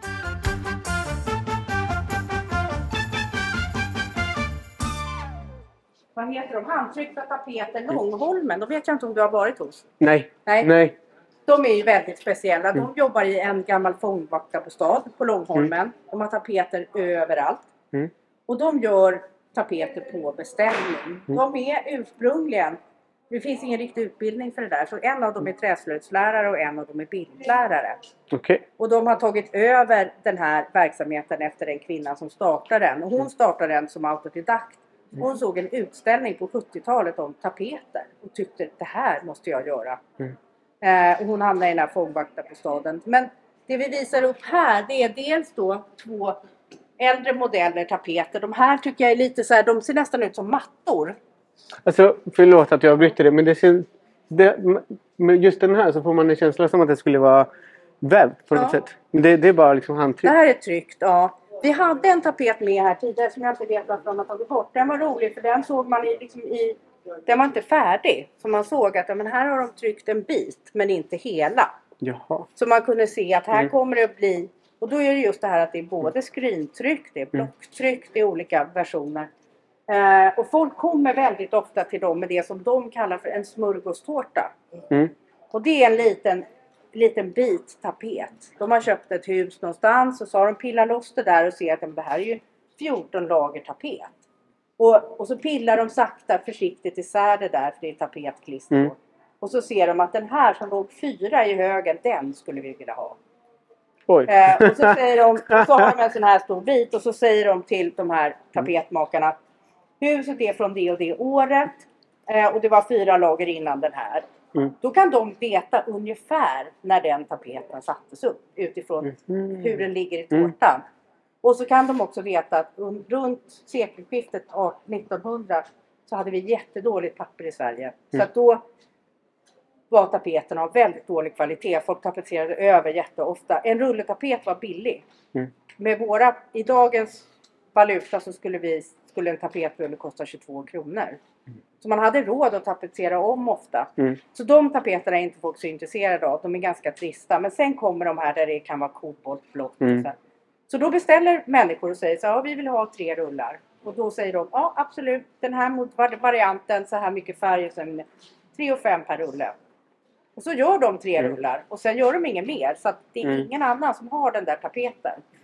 Ja, det blir Eh, häftigt. och sen- Exklusiv. Ja, väldigt. Och sen, men sen jobbar de också, de har till exempel nu tapetserat sju rum till den här Hil, eh, Hilma af Klint-filmen. Mhm.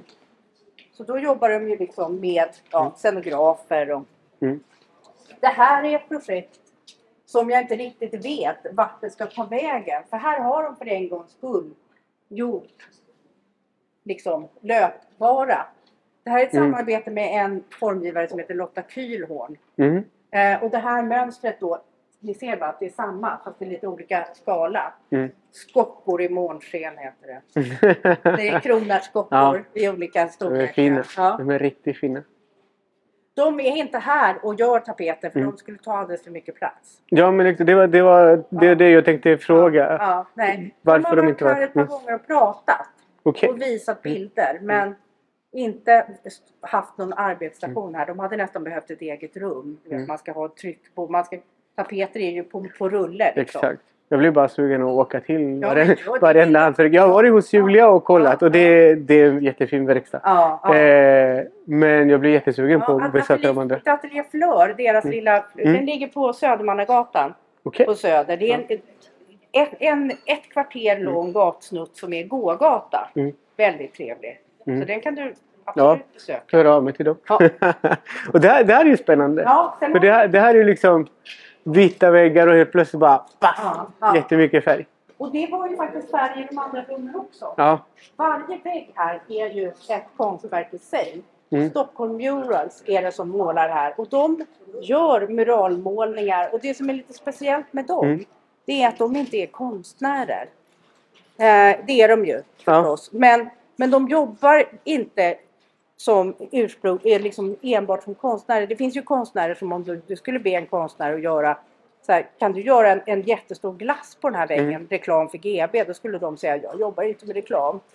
Men Stockholm Mhm. Murals gör sådana väggmålningar. De är vana vid att göra jättemålningar som målas över efter fyra veckor. Ja. Eh, och de här som man ser på stan, de är ju ofta konstnärer som har gjort. Vi har inte Mm. så mycket muralmåleri. Mm. Och det, det har man ju i Latinamerika. I Mexiko till exempel så har Mm. man ju fortfarande en väldigt stor tradition. Sen Diego Rivera och så. Mm, exakt. Eh, och man hade i New York många Mm. av de här popkonstnärerna som har funnits. av Mm. James Rosenquist och eh, Roy Lichtenstein. De jobbade ju med reklam Mm. innan de blev konstnärer. De blev ju utkonkurrerade av neonet och de här Mm. ljuslådorna. Men annars var det ju just så att de målade på husfasader.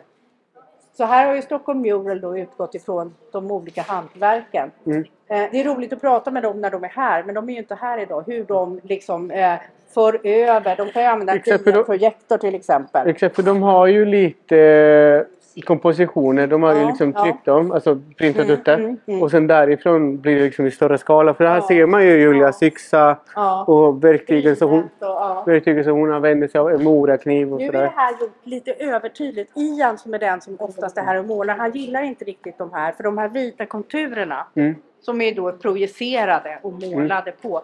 De är väldigt starka. Mm. Eh, Så han måste liksom ligga i för att måla över dem. Han gillar ett annat sätt som är ett gammalt sätt och det är att man har ett papper. Mm. Eh, Om du har ett stort vitt papper och så ritar du upp den här då blomman. Ja. Och sen har du en som en sån här som man har när man bakar kanske som en sporre.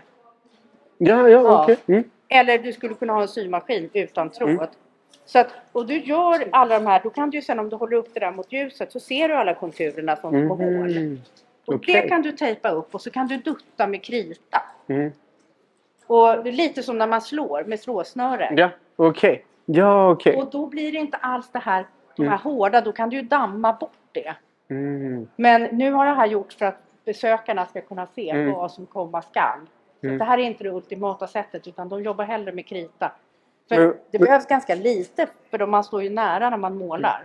Mm. Men vad roligt ändå att de inte ändrade på sin teknik men gjorde så att folk kunde förstå Ja. hur det går till Ja. på ett annat sätt. Lite Ja. tydligare, lite mer pedagogiskt. Vilket är...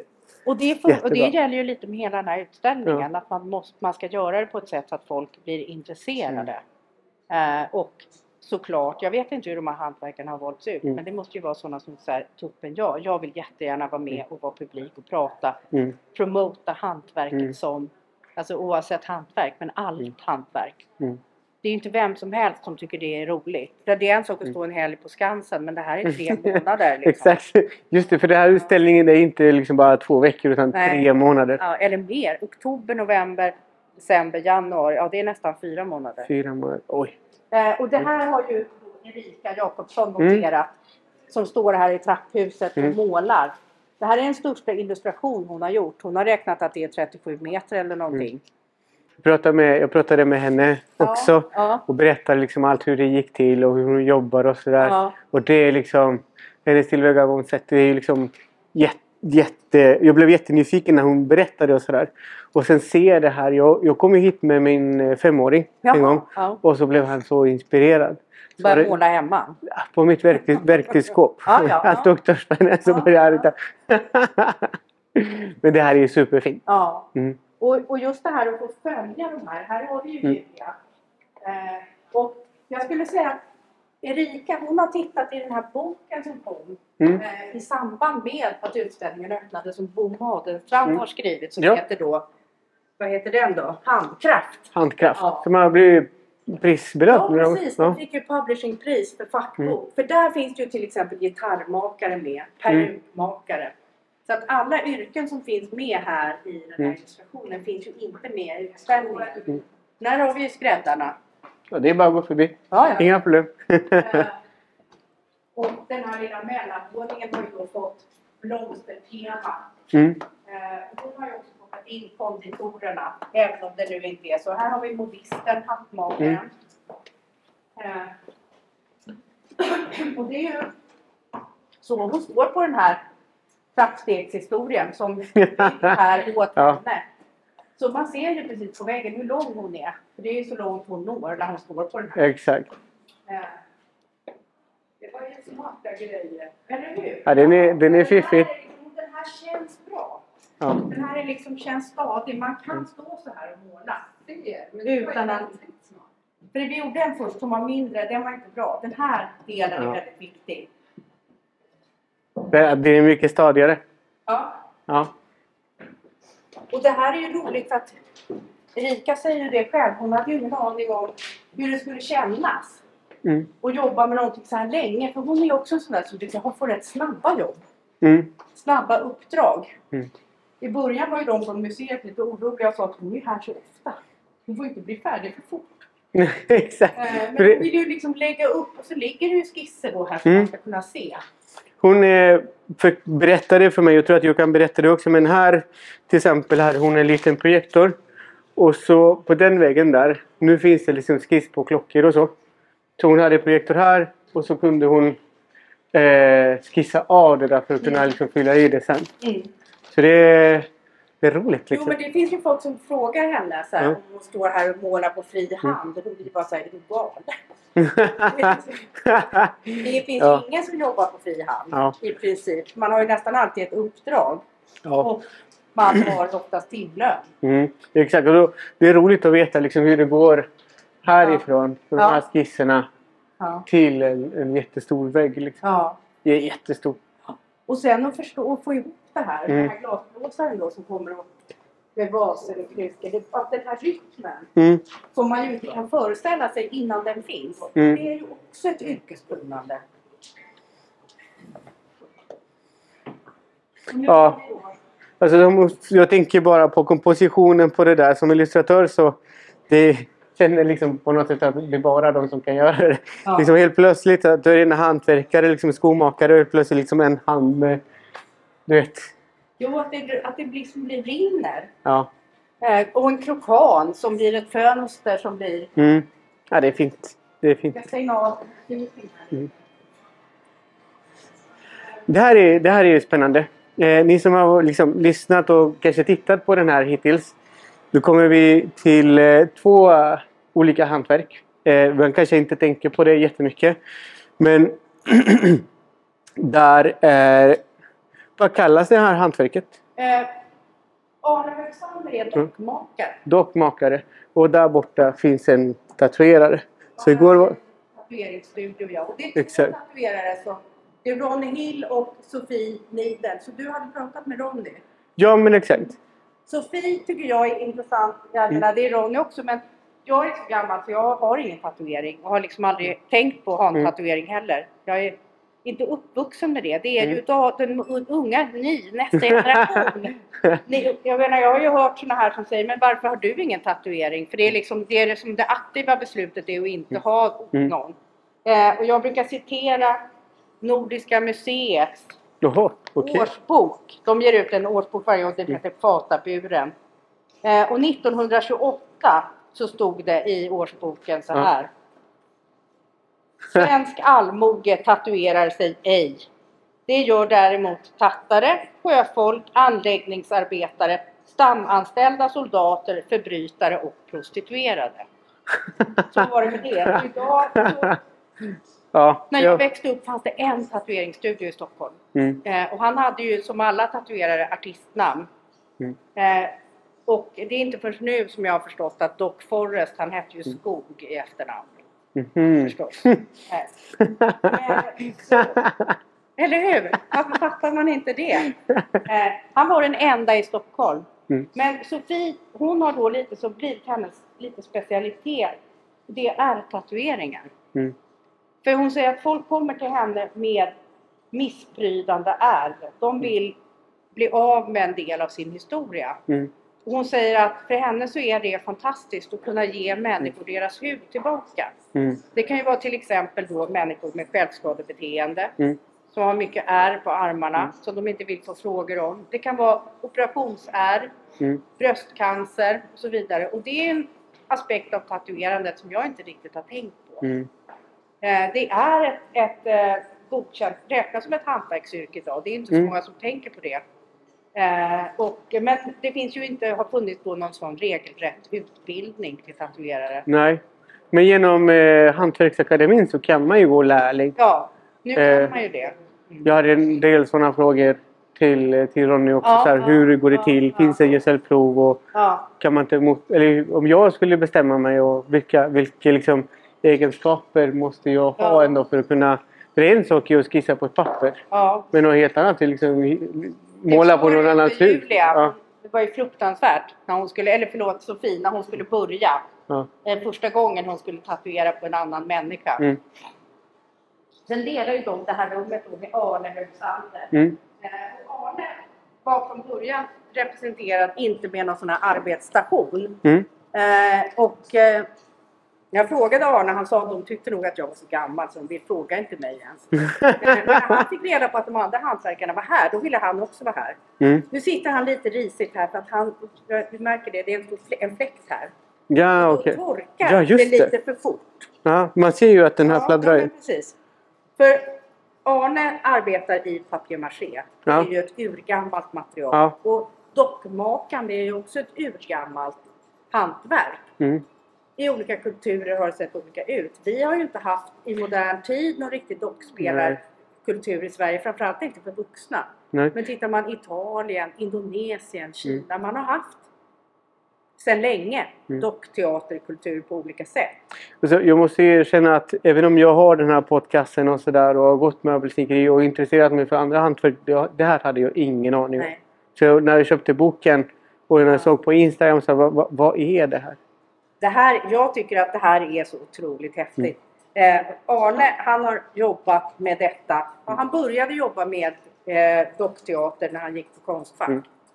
Eh, han gick på Konstfack på kvällarna och så Mm. jobbade han på, på Marionetteatern på dagarna. Mm. Sen switchade han så gick han på Konstfack på dagarna och så jobbade han på Marionetteatern på kvällarna. Han spelade med dockor Mm. och började så småningom göra dockor. Mikael Merske var den som startade Marionetteatern i Mm. Stockholm för så här 20 år sedan. Eller Mm. mer måste det vara. Eh, och eh, just det här att inte bara spela för barn utan de satte upp Strindbergspjäser med dockor och, Mm. eh, och spelade på kvällar. Och Mm. när jag jobbade på Strindbergsmuseet för många år sedan då, då, gjorde vi en utställning om just spöksonaten Mm. när den var hundra år sedan den skrevs eller någonting. Och det var ju målningar och det var kostymer men det som alla ville se det var ju den här uppsättningen dockor som stod Mm. i en scenografi. Eh, och den hade spelat på Marionetteatern.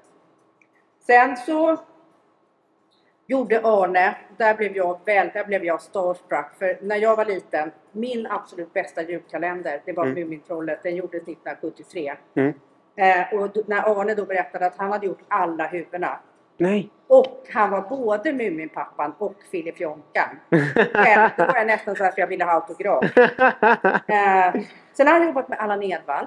Mm. Allan Edwall hade han jobbat med tidigare i, eh, i någon uppsättning. Mm. Så att när Allan Edwall sen skulle starta sin egen teater, Brunnsgatan 4, då tog han kontakt med Arne. Arne hade då sin papier-maché-verkstad på Söder. Eh, och Allan Edwall spelade de första pjäserna han gjorde där helt själv. Mm. Han skulle spela Oidipus och då skulle han spela alla karaktärerna själv. Så han ville att Arne skulle rigga på något Mm. sätt. Så Arne gjorde typ så här, stativ Mm. med masker. Så att Allan Edwall kunde antingen prata med den masken Mm. eller ta den masken från pinnen och prata med den masken. Mm. Eh, och han gjorde, det här är Allan Edwall, han gjorde en avgjutning av Allan Nej. Edwall så att alla masker han gjorde åt honom ska passa perfekt. Ah. Sen skulle han spela Dr Jekyll och Mr Hyde och då Mm. gjorde Arne lite olika, det här är två varianter på Mr Hyde. Som vi då alltså skulle passa exakt Mm. på Allan Edwall. Eh, och för att testa liksom. Ja. Och så bestämde han sig för en. Arne satt uppe där på Replagatan, jobbade Mm. med det här, papier-maché. Jobbigt är att det ska torka. Mm. Hårtork och grejer. Kastar den här, lägger den i papper, plastpåse, slänger i cykelkorgen, sån här cykelkorg bak till Mm. och cyklar som ett spett ner till Brunnsgatan. Och så när han svänger runt hörnet vid Stadsmuseet så blåser påsen ut cykelkorgen. Och det märker inte han förrän han är framme. ja. Så han cyklar tillbaka och hittar aldrig den. Men det är liksom så häftigt för det är jättehårt och Ja. det är jättelätt och det är jätteenkelt att ha på sig. Eh, Hur, hur gör man då? Alltså, ja, när han gör, här, här håller han då på och bygger upp en mask. Okej. Då gör han det på Här är små gips. på den här, ja, han har gipsen och sen har han det tapetklister Okej. och så är det papper och då är det ju så roligt för det går bra med vilket papper som helst. Men det här är då bruna kuvert Okej. och jag blev så här, men herregud Arne, bruna kuvert? Hur länge sedan såg man ett brunt, det var ju ett begrepp. Mm. Under en lång period, man ville inte ha bruna kuvert eller fönsterkuvert. Du är för ung för det. Eh, vad, vad, vad innebär det? det var räkningar. ah, Ja, så, var tråkigt. man ville ha fler, men man ville inte ha bruna kuvert. Mm. Så då sa jag till Arne, men herregud, det här är ju en raritet. Hur fan får du tag på bruna kuvert? Mm. Så garvade han och sa så här, jag har fått så mycket bruna kuvert. Okej. vad står det? museet. Ja, okej. De har någon gång beställt in bruna kuvert Mm. så här som att vi kommer alltid att skicka ut lönebesked i bruna kuvert. Och nu skickar ju de via Kivra. Ja. Så Arne har lådvis med bruna kuvert. Så är det inte tidningspapper så är det Mm. Moderna Museets kuvert. Jag, jag kan inte låta bli att tänka på... Han är född 40, så han är 82 år. Mm. Är det någon som tar över? Det finns, Arne är ju redan pensionär. Mm. Under de här åren han hade sin papier-maché-verkstad så hade han ganska mycket människor, lärlingar. Mm. En tjej som han berättar om som har gått hos honom, hon är animatör Mm. och gör Wow. filmer, animationer med eh, och får jättemycket priser. Jag vet, inte, du får fråga henne, honom sen vad hon heter för det vet inte jag. Mm. Eh, nej, så, så gör han ju och sen så gör han så här. Det här är också tycker jag så ballt med, ja, men så det här med hantverk. Det är väl en sak att göra så här, grejer av guld och silver, det tycker Mm. folk är snyggt och Mm. dyrt. Det här är plastelina, det är ju sånt här som sån här billig modellera man kan Mm. köpa på Konsum. Liksom, när barnen har tråkigt. Torkar det aldrig, lite hårt. Ja. Det är hans grundmaterial. Så gör han då en skulptur Mm. så här. Eh, han kan ta loss den här, han kan liksom ja, prova, titta, lägga i knät. Så här. Och sen när han är nöjd med den här då så blafsar han gips på den. Eh, och vill man ha då att man ska kunna dela den här, då måste man ju liksom göra så att det blir en skarp. Den här är en sån, den är delad i tre Mm. delar. Det är den där. Eh, den här är delad i två. Så då ser man ju till då att man sätter en skiva eller av någonting. Så Mm. att man, för att det är svårt annars att få in det här. Det är svårt att få loss det här in i, Mm. i näsborrarna och så. Så det är lite beroende på. Mm. Och sen sitter han med den här då. Med papper och tapetklister. Och bygger då upp ett lager och som han sen då kan ta loss. Mm. Eh, han har jättemycket sådana här. Han har hemma. Mm. Eh, och han har lekt med tanken att han ska göra en mask av varje sån här gipsform och sen slå sönder dem. För att de tar så mycket plats. Men jag tror inte han riktigt kommer klara av det faktiskt. Nej, det känns som Det är att ju- man sparar och Ja. liksom varenda... Och det här är ett projekt. För han jobbade med Marionetteatern i 40 år, sen var det, eller 20 år, sen var det ett antal år med Allan Edwall. Eh, och sen var det ju då en himla massa frilansuppdrag. Mm. Mumintrollen var ju ett sånt. Mm. Det här är ett frilansuppdrag från 74. Mm. Ingmar Bergmans tv-inspelning av Trollflöjten. Jaha. Så det var SVT som beställde. Det skulle vara en drake först i första Mm. scenen. Det var jobbigt. Den skulle ha tre huvuden och spruta eld. Och jag tror att Bergman var nog nöjd med det Arne gjorde. Men den här snubben som skulle göra pyrotekniken. Ah, nej. Ja, Ingmar Bergman han sa inte ett ord. Han bara vände sig om och gick. Mm. Och då blev ju alla jättestressade. Mm. Men det blev ett drake sen med ett huvud. Och sen blev det då ett antal djur. Fyra lejon. Alla individuella som skulle dra en vagn. Mm. Det här är ju precis samma princip. Mm. Papier-maché. Jättedetta. Eh, han målar dem med tempera. Alltså Mm. vattenbaserad Ja. täckande färg. Eh, och de är ju liksom, ja, jag tycker de är så fina. Det är som en, den här ensemblekänslan. Ingen tar över, de är i samma Mm. färgton allihopa. Jag kan se det framför mig hur de liksom tittar ut därifrån Mm. i kulisserna på Eh, och sen har de hamnat de då på SVTs rekvisitaförråd och där låg de väl i 30-35 år eller någonting. Och sen kom då de här. Inte just de där, men de här. Mm. Teddybear i Stockholm. Eh, ett popband som ville ha någon grej. Så här, det är väl inte så kul att titta på våra nuner. Vi vill göra något kul på scen. Eh, och så gick de till SVTs rekvisitaförråd för att se vad det fanns där. Och då Mm. fick de syn på de här. Och fastnade för den.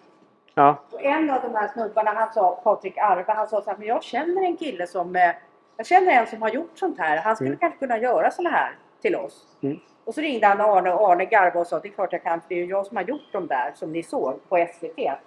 Och så gjorde han som vanligt då prototyper, varianter. Arnes tanke det var att de skulle ha dem liksom på huvudet så här, som Mm. mössor. Men det visade sig att de ville ju ha såna där. Mm.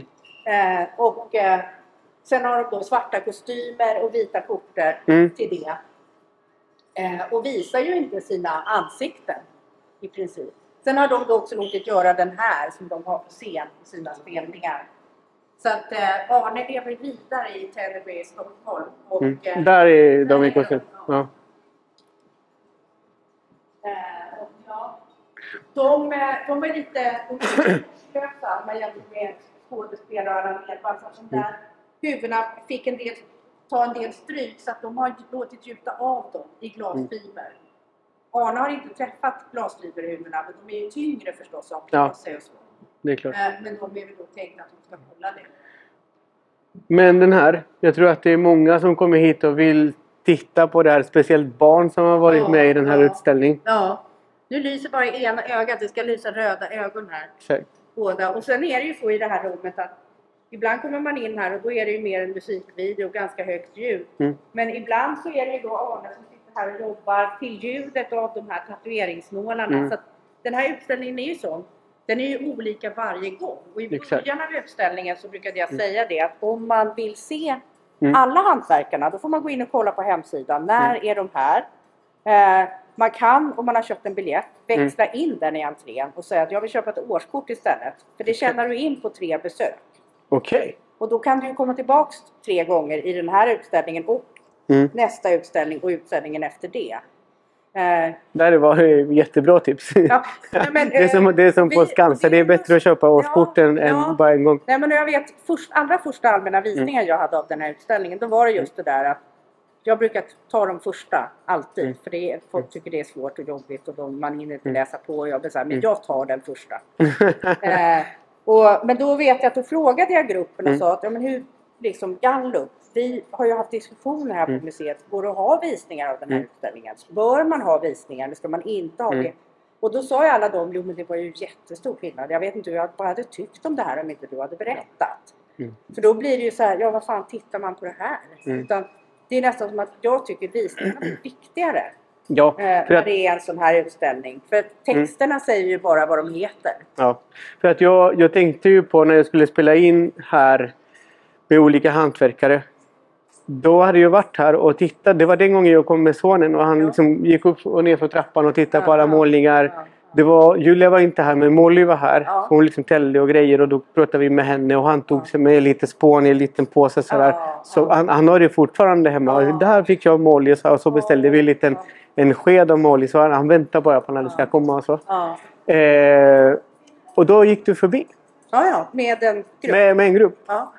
Och så, så gick vi undan lite grann så backade vi så lyssnade på. Och sen så när jag tänkte så här, men jag ska spela in där. Då tänkte jag måste ha med dig. Mm, kul. Och så att du kunde berätta liksom allt. För då får vi liksom inte bara en överblick över alla utan en del av historia och hur de har hamnat här och varför och olika liksom åldrar och vad, vad de håller till och sådär. Det är superspännande. Så jag tackar dig jätte, det jätte, jätte, jättemycket för rundvandringen. Jag tycker det är så roligt och jag Mm. tar när, när mina kollegor blir sjuka. Jag tar den visningen för jag tycker det är så roligt Mm. att prata om. Jag tycker det är så viktigt. Mm. är Eh, superviktigt. och Nu Ja. har vi, jag vet inte om det håller på fortfarande, men vi har ju i en liten lokal här mitt över Mm. den här gången Mm. så har de ju nu den här eh, barnverksamheten. Mm. Så gå in och kolla där om de håller på och pysslar. Det ska jag göra. Med Det ska jag göra. och Ja. gamla blomblad och skinnremsor och vad de nu har. Ja. Ja. Maria, tack så jättemycket för att du tog dig tid och, Tack för att jag fick vara med. Jättekul. göra det här exklusivt för oss Jag och för vet podden. inte om jag kommer att våga lyssna. Det, Nej, de flesta säger det men Ja, sen ja. lyssnar de i alla fall. ja, de gör det. För Julia var med på STIL i förra veckan, Ja. häromveckan. Mm. Eh, och det hade hon ju inte hört på själv sa hon. Nej. Nej. Ja, ibland så gör man det. Jag håller fortfarande på att vänja mig vid min Ja. röst och sådär men man gör vad man kan. Ja, du har ju jättemånga lyssnare. Du har en jättepublik. Ja, jo det... Jag tror att det är enklare att se en siffra än att se så här många tusen personer framför sig. Ja, ja, ja, ja, så kan det vara. Så kan det vara. Fast det blir kvar. Jag tycker det är så skönt att Ja. jag kan göra en jättedålig visning eller jag kan säga fel så här, men det är ju borta sen. Mm. Ja, Det är inte finns. sparat. Podden finns och det, det, du måste säga att det är väldigt sällan jag, jag klipper någonting. Nej. Utan det är bara ett samtal, hantverkare Ja, emellan och sen så publicerar man det. Och det, Ibland- det, är folk, det är ju det folk vill höra. Mm. Ja. Exakt. Men Men du ska ner och prata med Jonas nu och du kommer Ja. ihåg sen att kolla in det där Airbnb. det, det ska jag verkligen göra. Det ska jag verkligen göra. Innan vi slutar så vill jag tipsa alla ni som tittar eller lyssnar på det här. Följ på Instagram, Hantverkardagboken. Kolla på Spotify. Det finns på andra ställen där poddar finns. Men jag brukar alltid rekommendera Spotify för det är där jag håller lite mer koll på statistiken och avsnitten och sådär. Så tack så mycket för att ni har lyssnat eller tittat så hörs vi nästa gång.